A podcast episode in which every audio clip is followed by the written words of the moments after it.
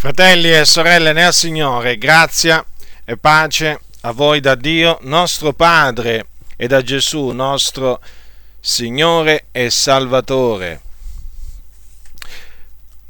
Paul Yonki Cho è il pastore della più grande comunità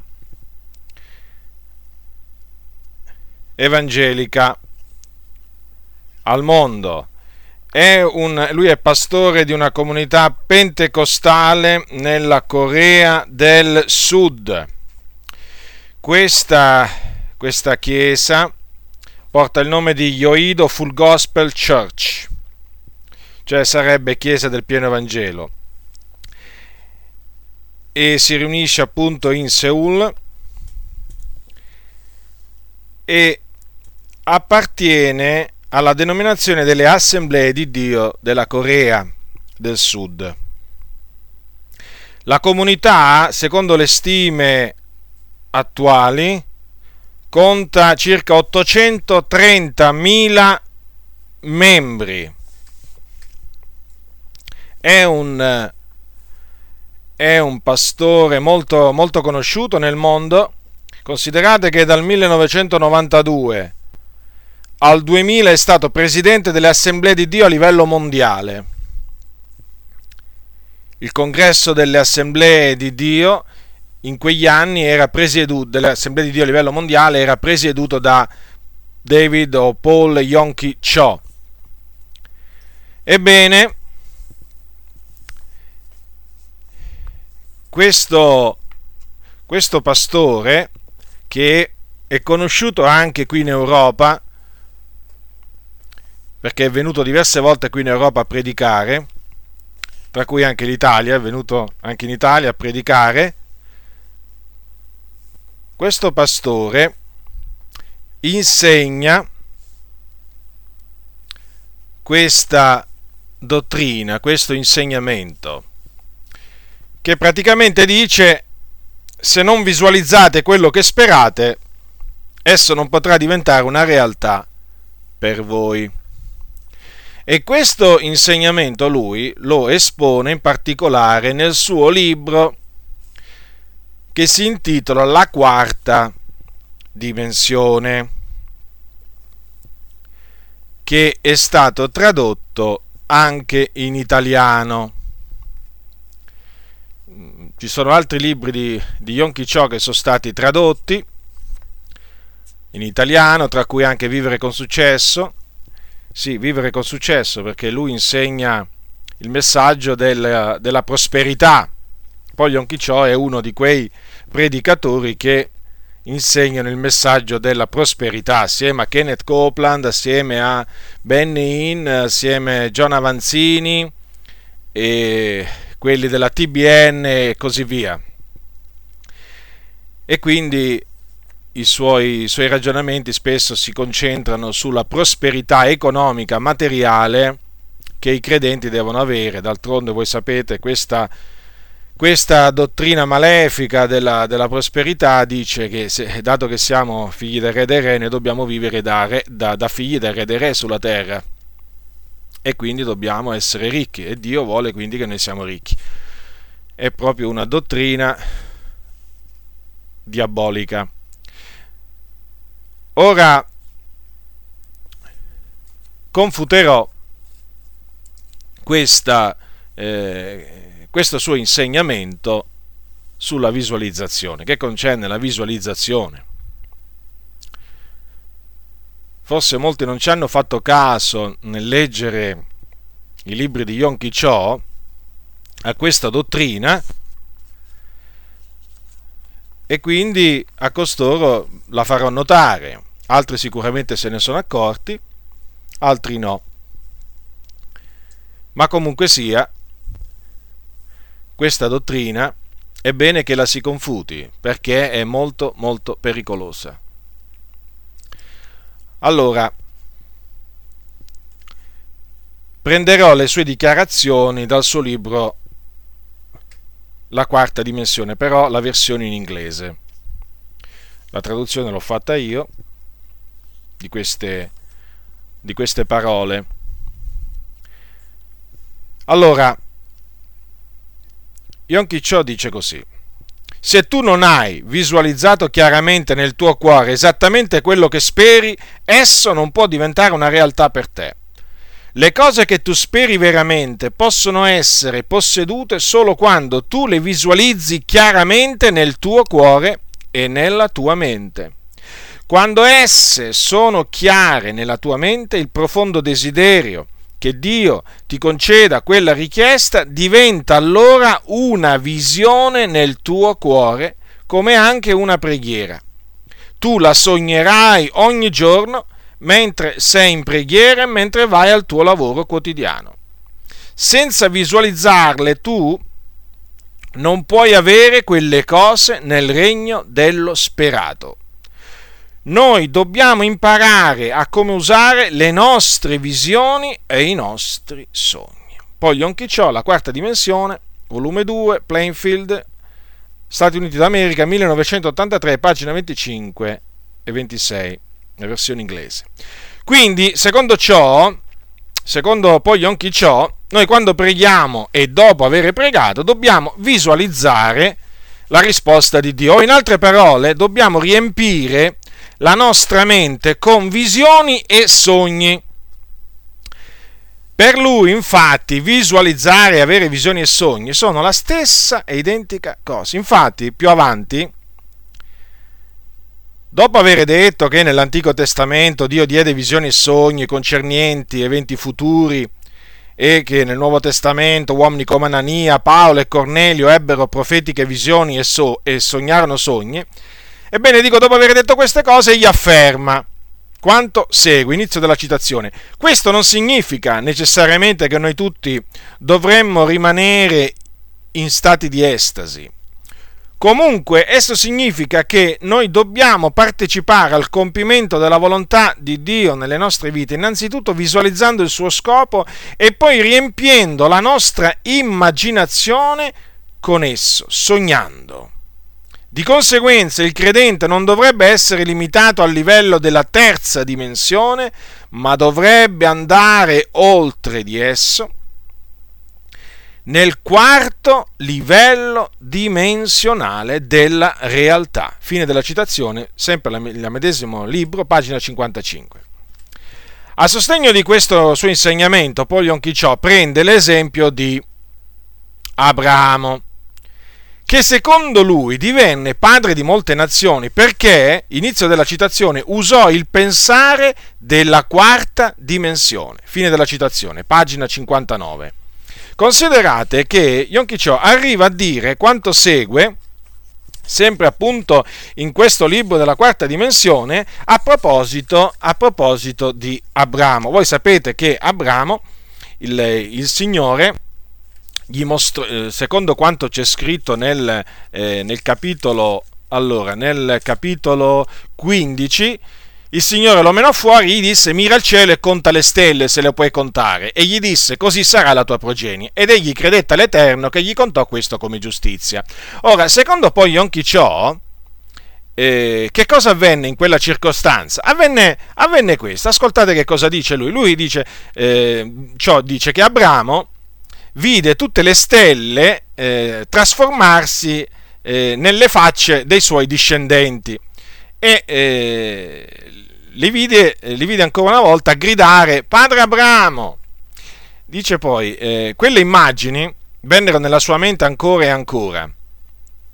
E eh, diventarono i suoi, eh, i suoi sogni e le sue immaginazioni quelle, eh, quelle immaginazioni diventarono immediatamente parte della sua quarta dimensione nel linguaggio dei, delle, delle, visioni spirituali dei, e, dei, dei, sogni. Dice poi, queste visioni e questi sogni ebbero un, praticamente ebbero un effetto sopra il, il corpo eh, di cento anni di, eh, di Abramo e, eh, e quel corpo fu, eh, fu presto trasformato eh, in un corpo che eh, pareva, avere, cioè pareva essere un corpo, eh, un, corpo, un corpo giovane. Sì, queste cose le dice nel suo, nel suo, nel suo libro La quarta dimensione. E cita anche l'esempio di Sara, perché anche, eh, anche Sara, secondo poi Yonkichò, esercitò la, la, la visualizzazione e riuscì appunto a concepire e partorire perché praticò la visualizzazione. Ecco che cosa dice eh, che eh, Sara diventò madre a 90 anni perché, inizio della citazione, cominciò a visualizzare il ritorno della sua giovinezza. Fine della citazione. E presto si verificò in lei un cambiamento fisico eh, questo lo dice a pagina 62. Avete capito? Quindi questa donna aveva 90 anni, no? Sara, voi sapete, aveva 90 anni, cominciò a vedersi nella sua immaginazione giovane, bella, giovane, piena di vigore e così via, Ebbene, che cosa è avvenuto secondo poi Yonki Cho? Che questo modo di pensare, di, questa immaginazione hanno avuto un effetto eh, terapeutico sul suo corpo, un effetto miracoloso direi. Infatti dice che si è verificato un cambiamento fisico e quindi ha potuto, ha potuto partorire e quindi si adempì, si, le, si adempì la promessa eh, del Signore. Ora, Fratelli nel Signore, questo insegnamento è privo di qualsiasi fondamento biblico, anche se, anche se poi Yom Kippur prende dei passi della scrittura, prende dei termini che sono presenti nella parola di Dio, questo insegnamento è falso, è generato dal padre delle menzogne, che è il diavolo. Adesso, adesso eh, passerò alla, alla dimostrazione della, della, falsità di questo insegnamento di Poi Yonkichò affinché voi vi guardiate da questo lievito che serpeggia nelle chiese, perché è un lievito che serpeggia nelle chiese. Ora, quindi secondo poi Yonkichò, quando noi preghiamo e dopo che abbiamo pregato per una determinata cosa, dobbiamo cominciare a visualizzare queste cose, perché lui li chiama queste visualizzazioni, visioni, sogni, e noi naturalmente visualizzando queste cose poi abbiamo la certezza che le riceveremo, le riceveremo da Dio. Ora, ma che cosa dice la parola del Signore a riguardo della preghiera? A quali condizioni sarà, saranno esaudite le nostre preghiere? La scrittura è molto chiara a tale riguardo. Allora, innanzitutto noi non dobbiamo, eh, non dobbiamo praticare l'iniquità per essere ascoltati dal Signore. Nel Salmo 66, nel Salmo 66 è scritto, è scritto chiaramente quanto segue. Eh, Salmo 66, versetto 18. Se nel mio cuore avessi avuto di mira l'iniquità, il Signore non mi avrebbe ascoltato. In un altro passo è scritto che se uno volge altrove gli orecchi per non udire eh, la legge, la sua stessa preghiera è in abominio. E poi e poi Giovanni, l'Apostolo, il discepolo che Gesù amava, nella sua, eh, nella sua prima epistola, dice al capitolo al capitolo eh, 3, versetto, dal versetto 20, poiché se il cuor nostro ci condanna, Dio è più grande del cuor nostro e conosce ogni cosa. Diletti, se il cuor nostro non ci condanna, noi abbiamo confidenza dinanzi a Dio e qualunque cosa chiediamo la riceviamo da Lui perché osserviamo i suoi comandamenti e facciamo le cose che gli sono grate. Quindi, per essere esauditi da Dio, occorre osservare i comandamenti del Signore, fare le cose che a Lui piacciono. In caso contrario, se questa condizione non verrà esaudita, soddisfatta, noi non otterremo quello che abbiamo chiesto al Signore. Sappiatelo questo con certezza. Poi la nostra preghiera sarà esaudita a un'altra condizione, se chiediamo qualcosa secondo la volontà di Dio. Ora, che cosa dice al capitolo 5 sempre Giovanni della sua prima epistola? Capitolo 5, versetto 14. E questa è la confidenza che abbiamo in Lui, che se domandiamo qualcosa secondo la sua volontà, Egli ci esaudisce. E se sappiamo che Egli ci esaudisce in quel che gli chiediamo, noi sappiamo di avere le cose che gli abbiamo domandato. Però vedete, dobbiamo domandare qualcosa secondo la sua volontà per essere esauditi. Non possiamo metterci a chiedere a Dio quello che, quello che ci pare e piace. Non è che io eh, domani mattina mi sveglio e mi metto a chiedere a Dio una Ferrari, perché voglio andare in giro con la Ferrari. Non è secondo la volontà di Dio che io possegga una Ferrari. E quindi se io mi mettessi a chiedere una Ferrari a Dio, il Signore non mi esaudirebbe. Vi ho fatto proprio un esempio, un esempio molto, molto semplice, per farvi un esempio pratico, per farvi capire che cosa significa chiedere qualcosa a Dio che non è secondo, secondo la sua eh, volontà. La volontà di Dio è che noi ci lasciamo attirare dalle cose umili, non dalle cose alte. Ecco perché non è volontà di Dio che noi chiediamo a Dio cose lussuose. Se è scritto che ci dobbiamo lasciare attirare dalle cose umili, perché dobbiamo avere l'animo alle cose alte? E quindi, e di fatti, e di fatti eh, i, quei credenti a cui scrisse eh, Giacomo perché non, erano, non, vennero, non, venivano esauditi. Chiedevano, chiedevano al Signore, ma non venivano esauditi perché domandavano male per spendere nei loro piaceri. E infatti eh, Giacomo li ammonì. Nella sua epistola, infatti, c'è scritto al capitolo 4, versetto 3: Domandate e non ricevete perché domandate male per spendere nei vostri piaceri.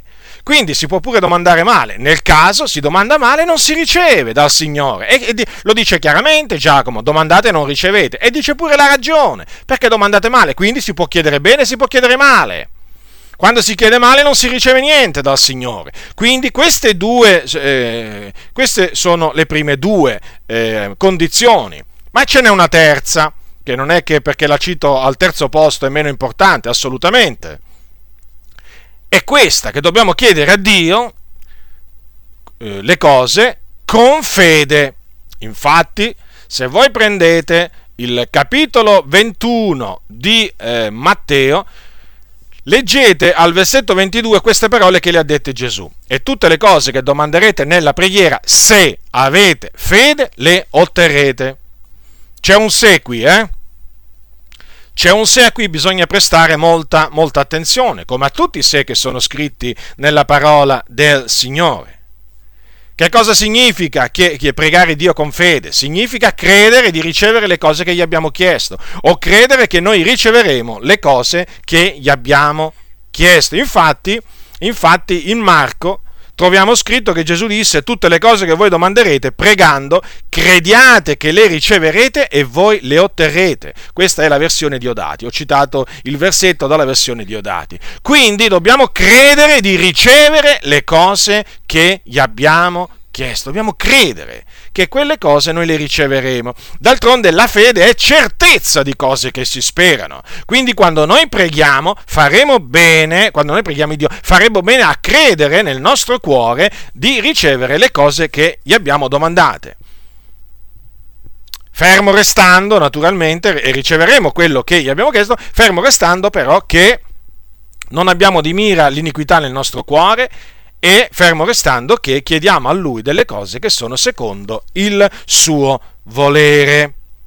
Allora, quando noi preghiamo dunque con fede, pregare con fede significa che non dobbiamo avere nessun dubbio, non, il nostro cuore non deve nella maniera più assoluta dubitare quando chiediamo al Signore, perché se noi dubitiamo noi non riceveremo nulla dal Signore. La Sacra Scrittura è chiara a tale riguardo. Vi vorrei fare presente che Giacomo, Giacomo il fratello del Signore, quando ai, ai credenti disse queste parole, che eh, capitolo 1, versetto 5, se alcuno di voi manca di sapienza, la chiega a Dio, che dona a tutti liberalmente, senza rinfacciare, e gli sarà donata, ma chiega con fede, senza star punto in dubbio, perché chi dubita è simile a un'onda di mare agitata dal vento e spinta qua e là. Non pensi già quel tale di ricevere nulla dal Signore, essendo uomo d'animo doppio, instabile in tutte le sue vie.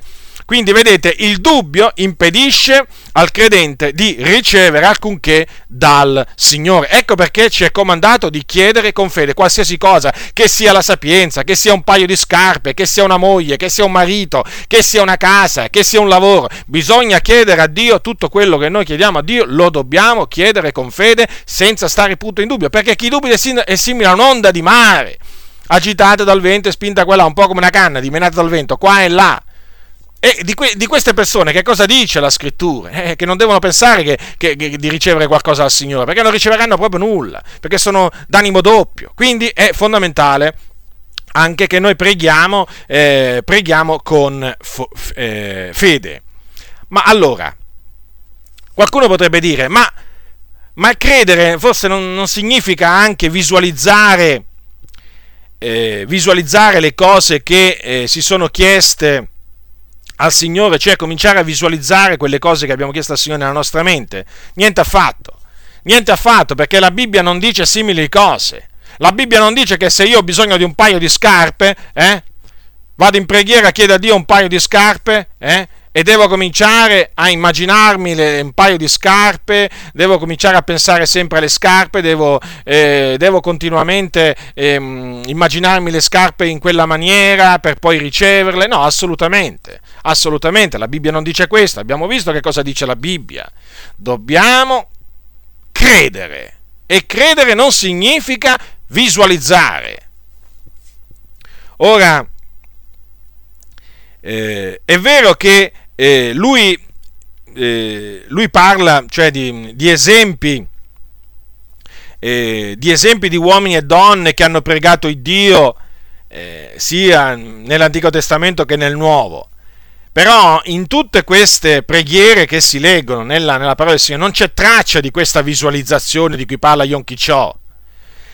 Perché questa visualizzazione non è una pratica biblica, piuttosto è una pratica che affonda le sue radici nell'occulto. È una pratica che mette molta enfasi sulla mente, sul potere che ha la mente delle persone, sul, eh, sul, sul loro corpo, sul loro essere. Eh, tanto, è vero, tanto è vero che lui, quando parla di Sara, eh, che eh, dice che Sara visualizzò il ritorno della sua, della sua gioventù, John Kiccio afferma che eh, inizio citazione, se una donna comincia a pensare di se stessa di essere attraente, ella lo può essere. Non solo avranno luogo cambiamenti fisici, ma l'immagine che lei ha di sé cambierà e comincerà a prendersi una cura migliore di lei e comincerà a vestirsi come una persona attraente. Fine della citazione, a pagina 62, sempre del libro di Onchiciò, eh, la quarta dimensione. Ora, avete notato qua che cosa dice? È chiaro che qui, qui emerge il potere della mente. Lui invoglia le persone a esercitare un potere mentale su se stessi. No, è fuori di dubbio questo. Tutto ciò non ha niente a che fare con la parola del Signore, con la verità, con le vie sante di Dio, col camminare per lo Spirito, niente.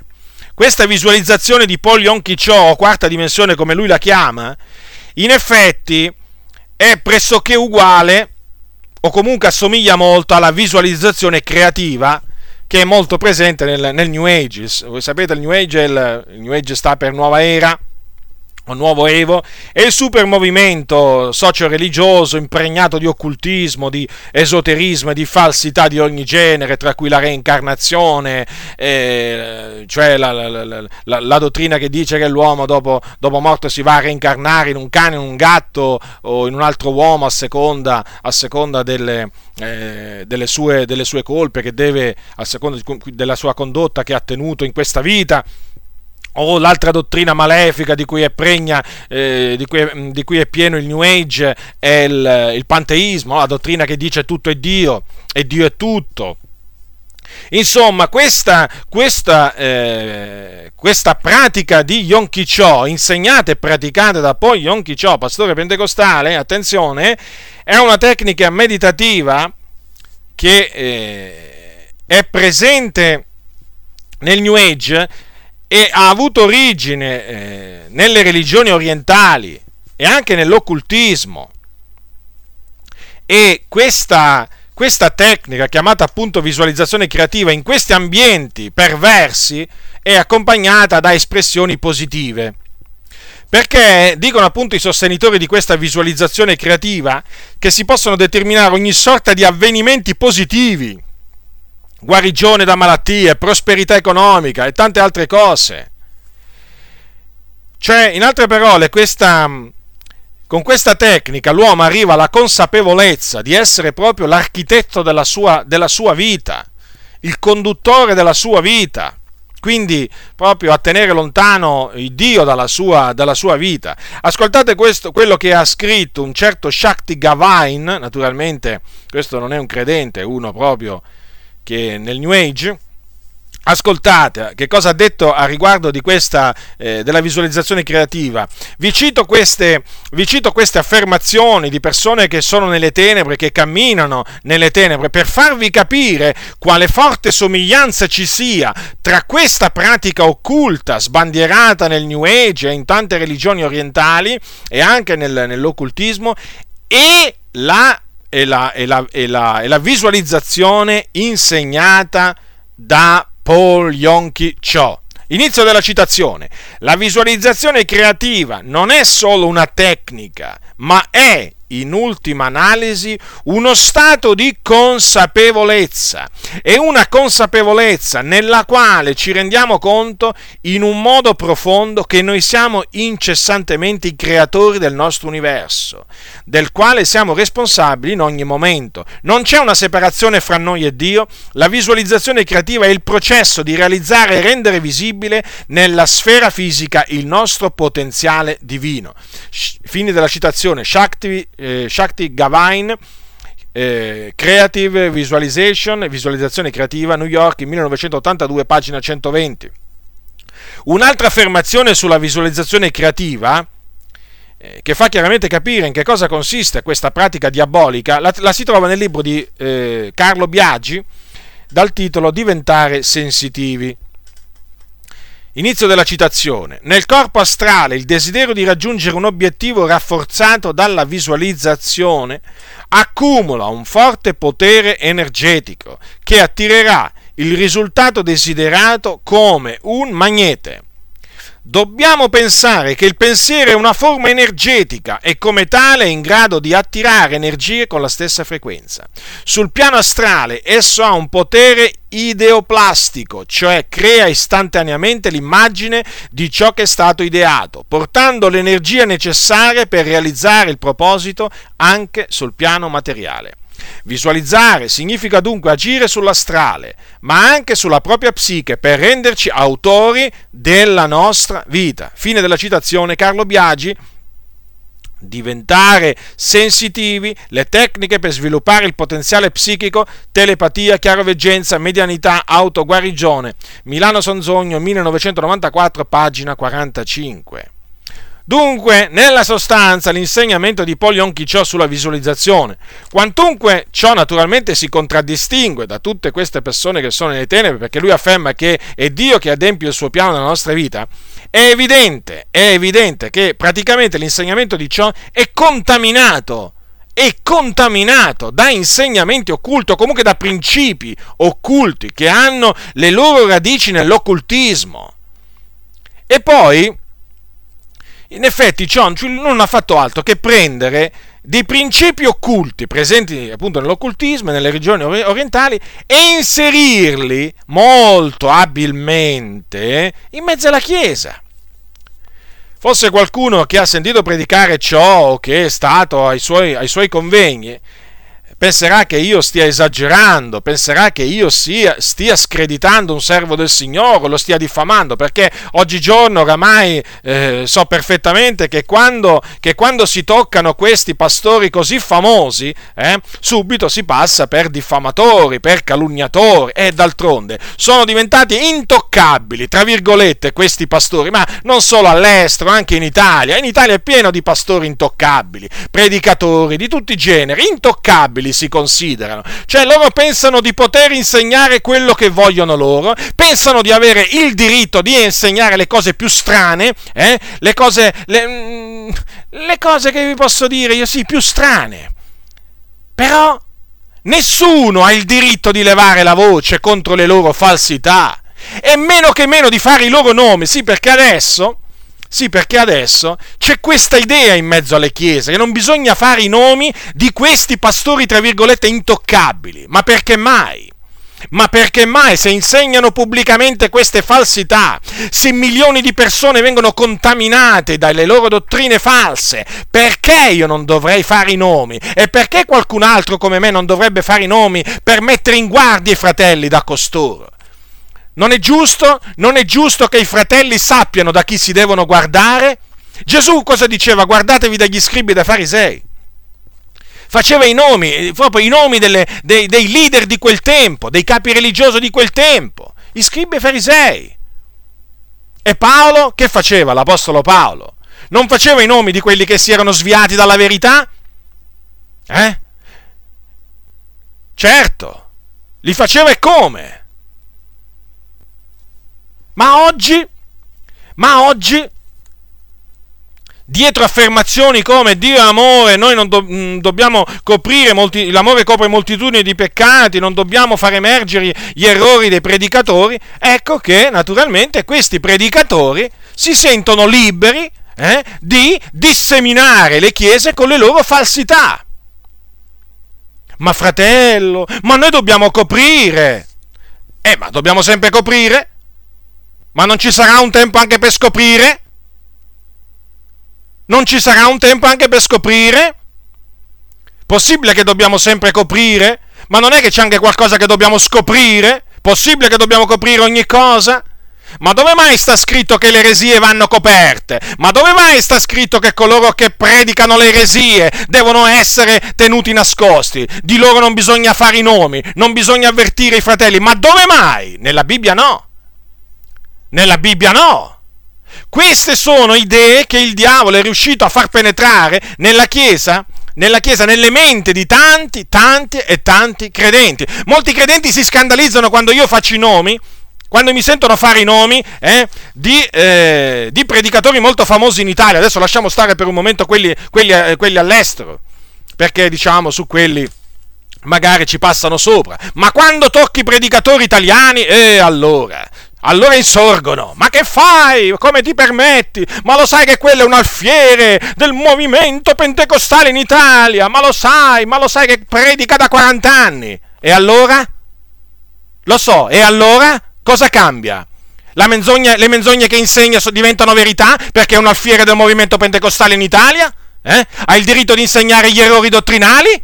Eh? E io ho il dovere di stare in silenzio? Per quale recondito motivo? Me lo vuoi spiegare tu? Eh? Ignorante, contenzioso, folle? Me lo vuoi spiegare con la parola del Signore perché dovrei tacere? Per fare comodo al diavolo? per per, per, far sì che questi predicatori abbiano le loro mani fortificate, si sentano liberi eh, di continuare a predicare queste falsità? Eh no, eh no.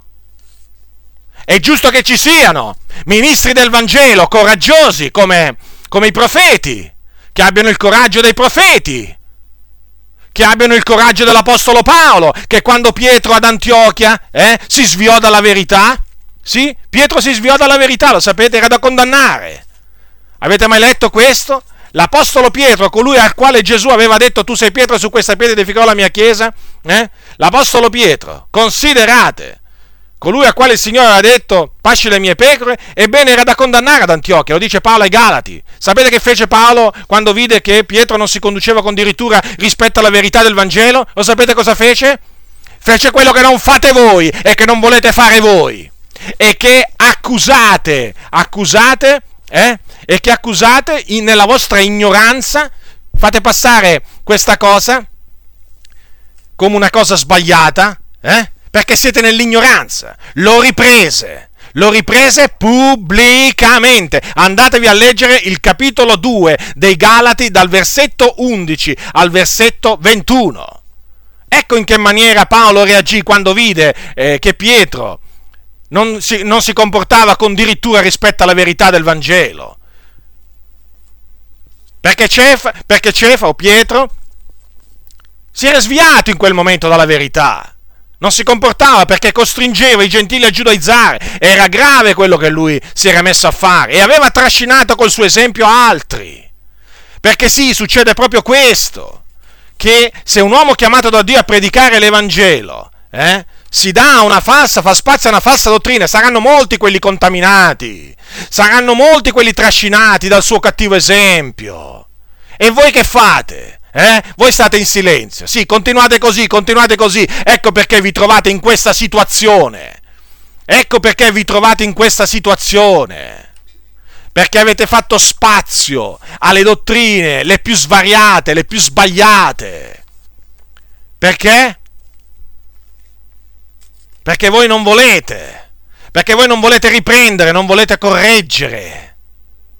Prima di tutto siete nell'ignoranza, Parlo a voi contenziosi, a voi contenziosi e ignoranti che mi accusate, che mi denigrate, sì? Sì? Di essere una persona senza amore, spietata, senza misericordia. Perché? Perché faccio i nomi di quelli che insegnano le falsità. Ma non è che perché faccio il nome di un pastore, eh? conosciuto qui in Italia, eh? non è che perché faccio il suo nome e dico che insegna una falsità, questo significa che gli sto dando del perduto, o lo sto condannando, o sto dicendo che è un figlio del diavolo, sto solo mettendo in guardia i fratelli da, questa, da quella falsa dottrina che insegna questo fratello. Sto facendo semplicemente quello che il Signore mi comanda di fare.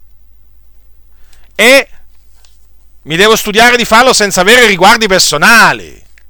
Certo, è importante anche questo, non avere riguardi personali.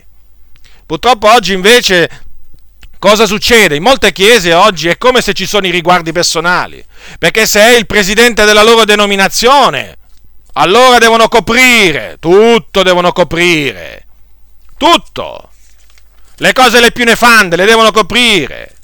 Tutti devono, tutti devono, bere l'acqua avvelenata, anche, anche, l'acqua avvelenata devono bere, non solo quando, quando gli dà acqua, acqua, pura, anche quando gli danno l'acqua avvelenata, la devono bere.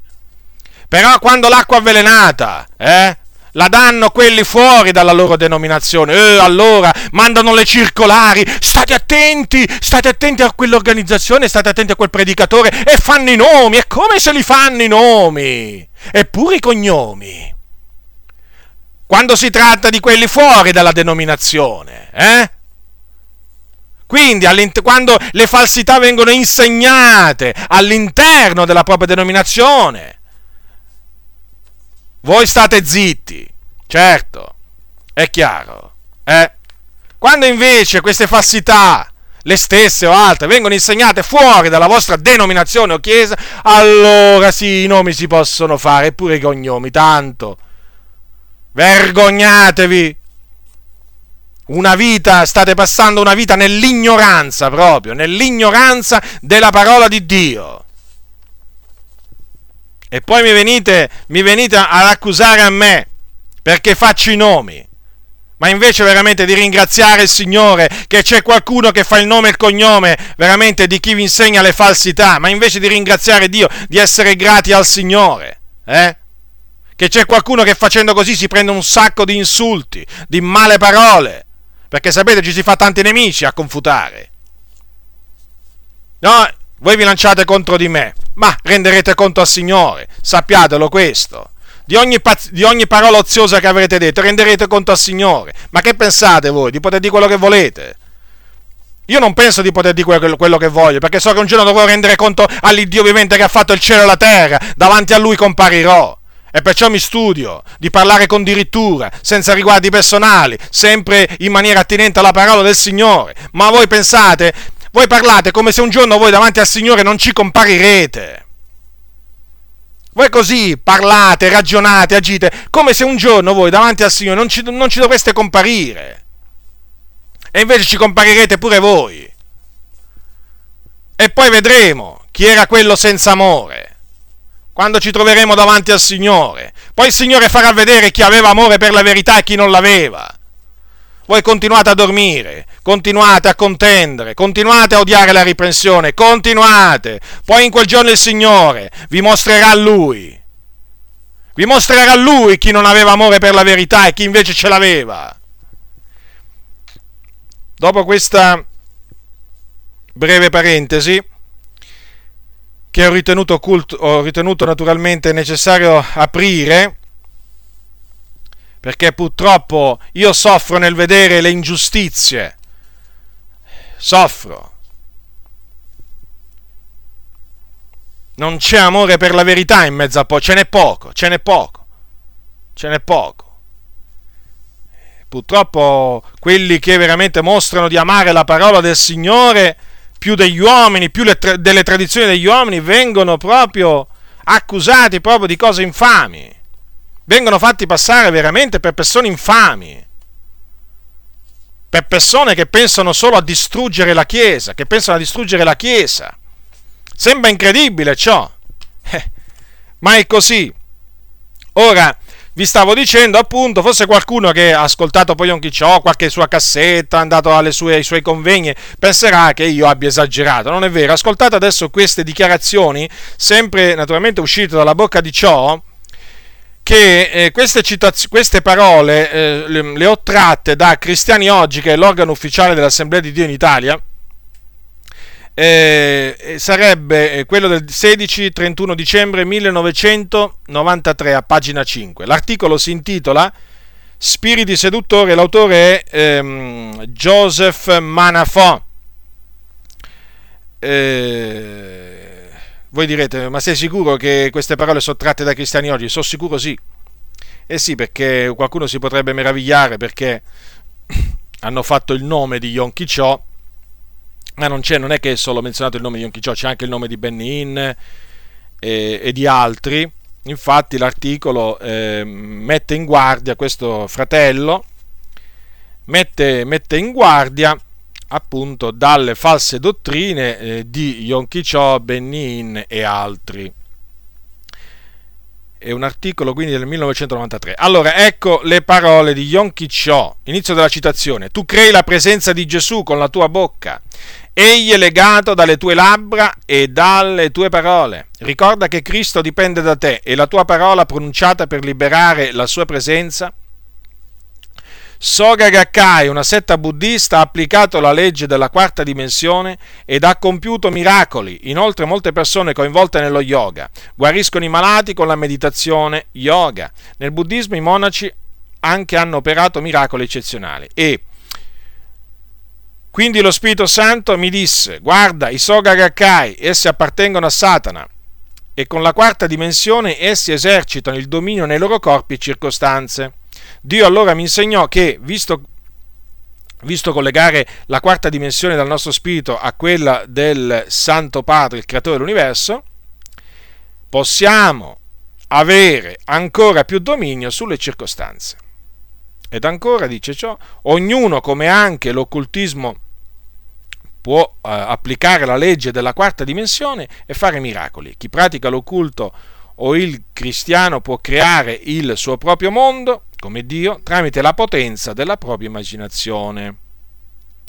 Bene, è evidente quindi che questo insegnamento è pericoloso. È pericoloso perché finisce col col far credere al credente che lui con la sua mente può esercitare un tale potere da far apparire nella sua vita tutte le cose che vuole. E sì, alla fine poi il credente pensa che sia lui l'architetto della sua vita. Lui, lui pensa e la cosa succede. Ora, c'è un'altra falsità, oltre al fatto che appunto nel pregare non siamo chiamati nella maniera più assoluta a visualizzare la richiesta fatta a Dio, ma semplicemente a credere che riceveremo le cose che abbiamo chiesto al Signore. C'è un'altra falsità nell'insegnamento di Poglion Chiciò, che è questa qua, cioè che lui chiama queste immaginazioni e questi pensieri visioni e sogni. E per confermare questo, lui prende gli esempi dei profeti e quelle scritture dove si parla di visioni di sogni. E questo è grave. Questo è molto grave. Perché lui in questa maniera perverte il significato che hanno questi termini e fa credere al credente che mettersi a pensare a qualche cosa significa avere visioni e sogni da parte di Dio. E perciò, a suo tempo, quei suoi pensieri dovranno tramutarglisi in realtà perché così avvenne nell'antichità a coloro che ebbero visioni e sogni. Guardate, è così. Se voi leggete appunto i scritti di Yom Kippur, vi vi renderete conto che è proprio così. Ora, è chiaro, è chiaro che Abramo, Giacobbe, Giuseppe, Daniele, Paolo, Anania, Pietro e, e tutti gli altri, eh, la scrittura lo dice, ebbero visioni, eh, chi abbia delle visioni, chi ebbe dei sogni. Certamente Dio parlò loro in, eh, in, questa, in questa, maniera, ma i, le visioni e i, so, i, sogni che ebbero quegli uomini non hanno nulla a che fare con i sogni e visioni di cui parla Yom Kippur, quando lui parla di visualizzazione, ma niente. Perché? Perché nel caso dei sogni e delle visioni di, di Yom Kippur, lì si tratta di uno, sforzo, di uno sforzo mentale, di una pratica mentale del credente e nulla di più.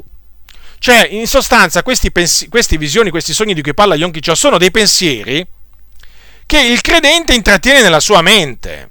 Semplicemente così, le immaginazioni.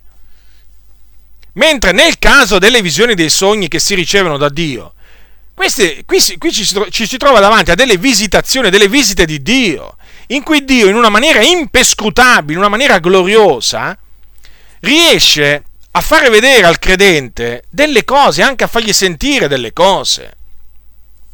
Ora, per quanto riguarda le visioni, allora, le visioni si possono avere a occhi aperti, cioè con i propri sensi attivi, come come nel caso delle donne che andarono al, al sepolcro il primo giorno della settimana, eh, al sepolcro dove era stato posto il corpo di Gesù.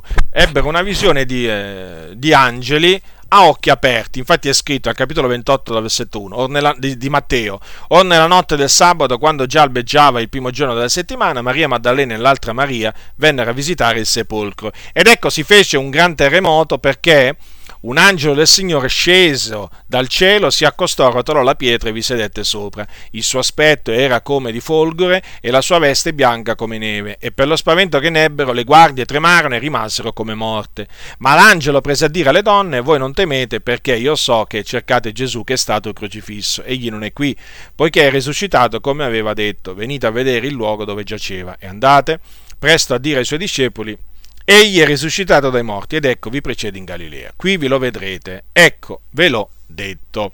Quindi in questo caso, vedete, ebbero una visione a occhi aperti. Eh, videro appunto quell'angelo e l'angelo, eh, quell'angelo del Signore e l'angelo gli parlò. Come anche ebbero una visione a occhi aperti eh, i discepoli del Signore quando eh, Gesù fu tolto da loro e assunto in cielo. Andiamo a vedere al capitolo allora, al capitolo 1 degli Atti degli Apostoli, allora, il capitolo 1 è scritto al versetto 9 degli Atti degli Apostoli, e dette, dal versetto 9, e dette queste cose, mentre essi guardavano, fu elevato, e una nuvola, accogliendolo, lo tolse dinanzi agli occhi loro. E come essi avevano gli occhi fissi in cielo, Mentre egli se ne andava, ecco che due uomini in vesti bianche si presentarono loro e dissero, uomini Galilei, perché state a guardare verso il cielo? Questo Gesù che è stato tolto da voi ed assunto in cielo verrà nella medesima maniera che l'avete veduto andare in cielo. Quindi vedete ancora una volta c'è una visione di angeli che hanno delle persone, in questo caso i discepoli del Signore che stavano guardando fisso con gli occhi fissi al cielo ed ecco che gli apparvero questi due angeli che gli parlavano. Ancora una volta qui eh, ci troviamo davanti a una visione a occhi aperti. Poi c'è che, eh, le visioni che si ricevono a occhi chiusi. Per esempio, l'Apostolo Paolo ebbe una visione a occhi chiusi durante, durante il tempo in cui lui fu cieco. Eh, dopo che Gesù gli apparve sulla via di Damasco. Voi prendete il capitolo 9 degli Atti degli Apostoli. Allora, se voi prendete il capitolo 9 degli Atti degli Apostoli dal versetto 10, allora voi sapete che lui fu menato eh, a Damasco dopo che ebbe quella visione sulla, sulla via di Damasco, fu eh, condotto a Damasco cieco perché eh, lui perse la vista e rimase eh, senza vedere tre giorni e in quei giorni non mangiò né beve. Poi cosa è successo? È successo che in Damasco c'era un certo discepolo chiamato Anania e il Signore parlò in visione a Anania e gli disse, eh, gli disse queste cose. Capitolo 9, versetto 11 degli Atti.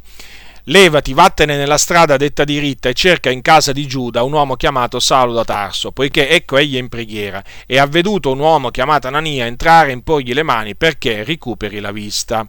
Allora vorrei che notaste questo. Allora Saulo era cieco, era in preghiera e vide un uomo chiamato Anania entrare e imporgli le mani perché recuperi la vista. È evidente quindi che cioè, lui non aveva, la vista, non aveva la vista fisica, però nonostante ciò il Signore gli diede questa, eh, gli diede questa visione. Questo avviene anche, eh, può avvenire anche in preghiera, mentre uno è in preghiera a occhi, a occhi chiusi, che appunto ha una, uh, ha una visione. Gli può apparire Gesù, un angelo del Signore. Ecco, poi c'è un altro, un altro, tipo di visione che è quella che si ha in estasi, mentre si è in estasi. In questo caso, in questo caso i, i, i, i propri sensi fisici sono sospesi per tutto il tempo eh, dell'estasi. In altre parole, non ci si rende conto non ci si rende conto in quel, in quel, frangente, mentre si ha quella visione in estasi, di quello che avviene, di quello che ci avviene attorno. È il caso della visione che ebbe l'Apostolo Pietro a Ioppe. Ora, voi sapete che Pietro si trovava a Ioppe e ehm, mentre, era, eh, mentre, era, a Ioppe, eh, lui ebbe una visione, una visione in cui appunto il Signore gli mostrò che eh, non doveva chiamare eh, le cose che Dio aveva, aveva purificato non le doveva chiamare immonde. Questo perché di lì a poco poi sarebbero arrivati da Pietro quegli uomini mandati da Cornelio.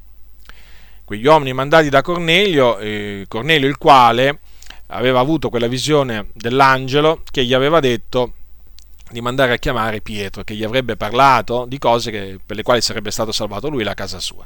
Quindi Pietro si trovava a Ioppe, e eh, da un certo Simone Cogliaio. Allora, al capitolo eh, 10 degli Atti degli Apostoli, versetto 9, si racconta appunto che cosa avvenne a Pietro mentre quegli uomini mandati da Cornelio si avvicinavano a Ioppe. Allora, ora il giorno seguente, mentre quelli erano in viaggio e si avvicinavano alla città, Pietro salì sul terrazzo della casa verso l'ora sesta per pregare e avvenne che ebbe fame e desiderava prendere cibo e come gliene preparavano fu rapito in estasi e vide il cielo aperto e scendere una certa cosa simile a un gran lenzuolo, che tenuto per i quattro capi veniva calato in terra. In esso erano dei quadrupedi, dei rettili della terra, degli uccelli del cielo, di ogni specie. E una voce gli disse, levati Pietro, ammazza e mangia. Ma Pietro rispose, in niun modo, Signore, poiché io non ho mai mangiato nulla di immondo né di contaminato. E una voce gli disse di nuovo la seconda volta, le cose che Dio ha purificate non le fare tu immonde. E questo avvenne per tre volte, e subito il lenzuolo fu ritirato in cielo. Quindi ecco un esempio di visione avuta, avuta in, est, in, in, estasi, mentre si è in estasi. E per quanto riguarda invece i, i sogni, eh, i sogni si possono avere solo mentre si dorme. E tra questi nella Bibbia sono menzionati parecchi sogni, ci sono i sogni che ebbe Giuseppe, quelli di Faraone, quel, il sogno che ebbe Salomone, in cui il Signore gli parlò, e poi i sogni, di, i sogni del re Nebuchadnezzar che poi eh, Daniele, Daniele gli interpretò. E quindi nella Bibbia si parla eh, di, visioni e di, eh, di visioni e di sogni, ma non hanno niente a che fare con le visioni e i sogni di Paul Yonki Cho. Per quanto riguarda eh, per quanto riguarda Abramo, Abramo e Sara, vi vorrei, eh, vi vorrei fare notare che cosa dice la parola di Dio. Perché avete notato che poi Kippur arriva a dire che eh, l'uno, l'uno, poté diventare padre di molte nazioni perché cominciò a visualizzare le facce de, dei suoi discendenti, che Sara divenne eh, divenne madre perché eh, con la sua visualizzazione si vide, si vide giovane. Ma cosa dice la parola del Signore? Andiamo a vedere cosa dice la parola di Dio. Capitolo 15. Allora, capitolo 15 della Genesi, parliamo di Abramo. Capitolo 15, versetto 1. Dopo queste cose la parola dell'Eterno fu rivolta in visione ad Abramo, dicendo, non temere Abramo, io sono il tuo scudo e la tua ricompensa sarà grandissima. E Abramo disse, Signore, Eterno, che mi darai tu, poiché io me ne vo senza figliuoli?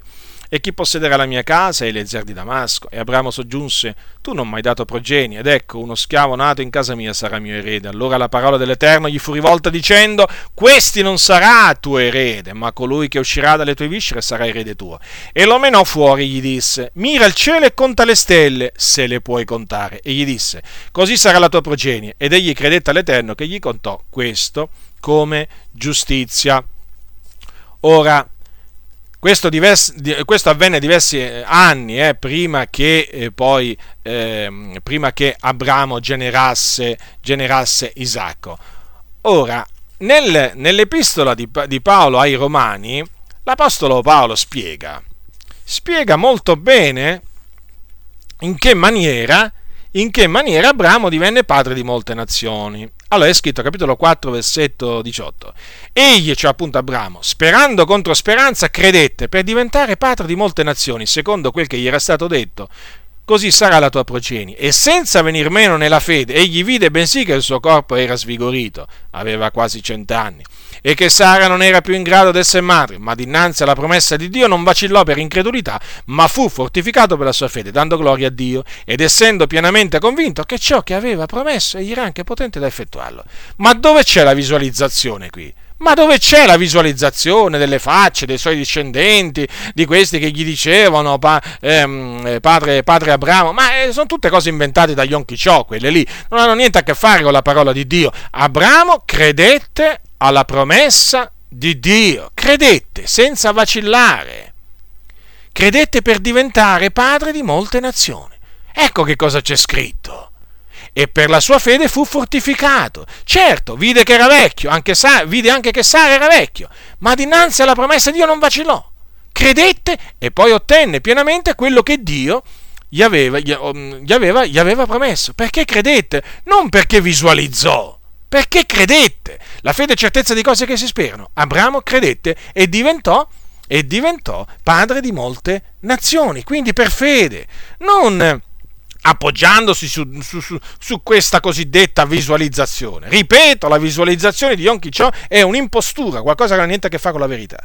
Adesso parliamo, parliamo, parliamo di Sara. Ora Sara, Sara anche lei era vecchia, aveva naturalmente un corpo, eh, un corpo che non era più in grado di concepire e di partorire, era anziana. Cosa dice la parola di Dio? Lo troviamo scritto nell'epistola agli Ebrei, capitolo 11, versetto 11. Per fede Sara, anch'ella, benché fuori d'età, ricevette forza di concepire, perché reputò fedele colui che aveva fatto la promessa. E perciò da uno solo è già svigorito, è nata una discendenza numerosa come le stelle del cielo, come l'arena lungo la riva del mare, che non si può contare. Ora, ma dove sta sta visualizzazione di Sara? cui, tramite cui lei si, ve, si vede ritornare alla sua gioventù e che ebbe una trasformazione sul suo corpo. Ma queste sono imposture di Paul Yonchicio. Qui c'è scritto che Sara, per fede, cioè perché credette nella promessa di Dio, ricevette forza di concepire. Non esiste questa visualizzazione di Paul Yonchicio. Vedete, fratelli? Eppure, eppure questo Poglionchiccio è molto famoso eh, nel mondo, eh? molto, molto famoso. Eppure dice queste, queste falsità. È necessario quindi guardarsi da queste falsità. Perché sono falsità, dalle falsità bisogna guardarsi, dalla verità no. Ci sono purtroppo dei credenti che si guardano dalla verità. Eh, Gesù ha detto guardatevi dai falsi profeti e ci sono certi credenti che si guardano dai veri profeti. È così. Gesù ha detto guardatevi dal lievito dei, eh, guardatevi dal lievito dei farisei e dei sadducei. Che fanno certi credenti? Non è che si guardano dal lievito, si guardano dalla farina. E purtroppo oggi le cose stanno così che i credenti, che i credenti fanno il contrario di quello che la parola di Dio comanda. Gli dici di stare attento e si sentono offesi. Invece di dire grazie fratello per avermi avvertito, no, si offendono ti vomitano ogni, ogni sorta di ingiuria, di ingiuria. D'altronde loro hanno deciso di fare il contrario di quello che dice la sapienza. Peggio per loro, dice se sei savio, sei savio per te stesso. Se sei beffardo solo tu ne porterai la pena. Cioè, a me dispiace vedere fratelli beffardi, ma che ci posso fare? Che ci posso fare? Hanno deciso di fare i beffardi e che rimangano beffardi. Peggio per loro. Eh, mi dispiace tanto comunque. Allora, fratelli, è chiaro che... Eh, eh, dovete stare attenti eh, a non mettervi a chiamare i pensieri o vostre immaginazioni visioni o sogni, perché i vostri pensieri e le vostre immaginazioni non sono visioni non sono sogni. Cioè voi potete pensare, in altre parole, a una cosa quanto volete, anche con fede magari, ma voi dovete sapere questo, che se non è nel volere di Dio, eh, voi quella cosa non la otterrete. Non è che perché vi concentrate su un determinato pensiero, eh, voi dovete pensare, ah, quella cosa la riceverò. No, no, non è, non è assolutamente così. Certo, se invece voi ricevete una visione, un sogno da parte di Dio, in cui Dio vi promette una determinata cosa, allora veramente dovete stare tranquilli.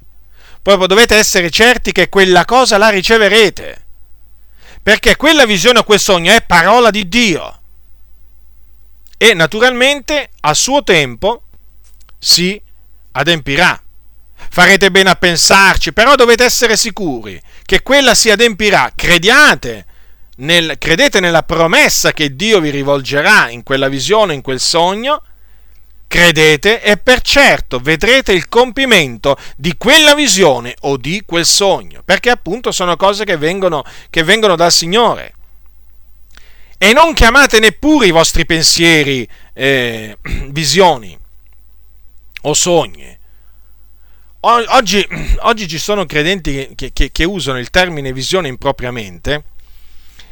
Per esempio, eh, hanno un desiderio e dicono ho una visione nel mio cuore, ma quello è un desiderio, non la visione. La visione è qualcosa di soprannaturale che viene concessa dal Signore. Come ho detto prima, può essere a occhi aperti, può essere a occhi chiusi o può essere in estasi. Ma non è il desiderio del cuore la visione.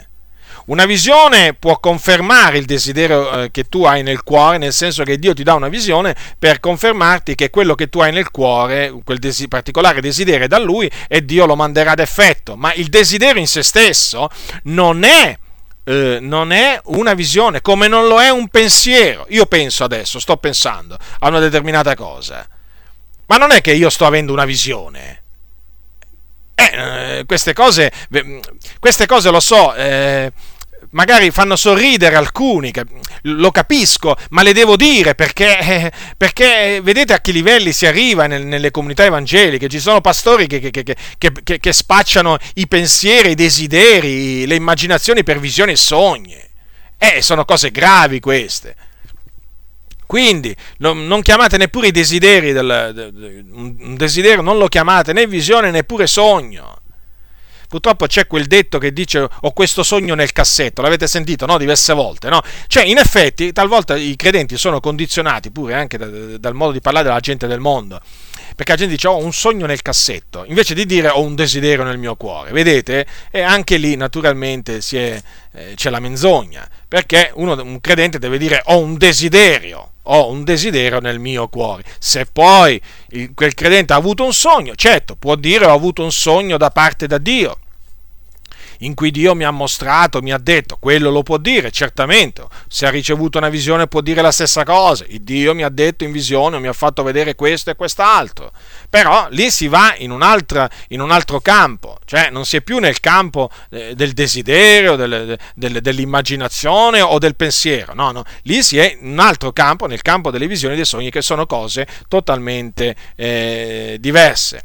Quindi, eh, concludo mettendomi in guardia, eh, severamente in guardia da questa, eh, da questa eh, visualizzazione di Paul Yonki Cho, da questa visualizzazione eh, creativa, perché ha origini nell'occulto. Infatti lui cita una setta, la setta eh, chiamata della Soga Gakkai, che è una setta veramente diabolica, ma una cosa, io ho studiato i loro insegnamenti, le loro pratiche, eh, sono veramente da Satana quelle persone, è molto diffusa questa, questa setta in Giappone, in Oriente.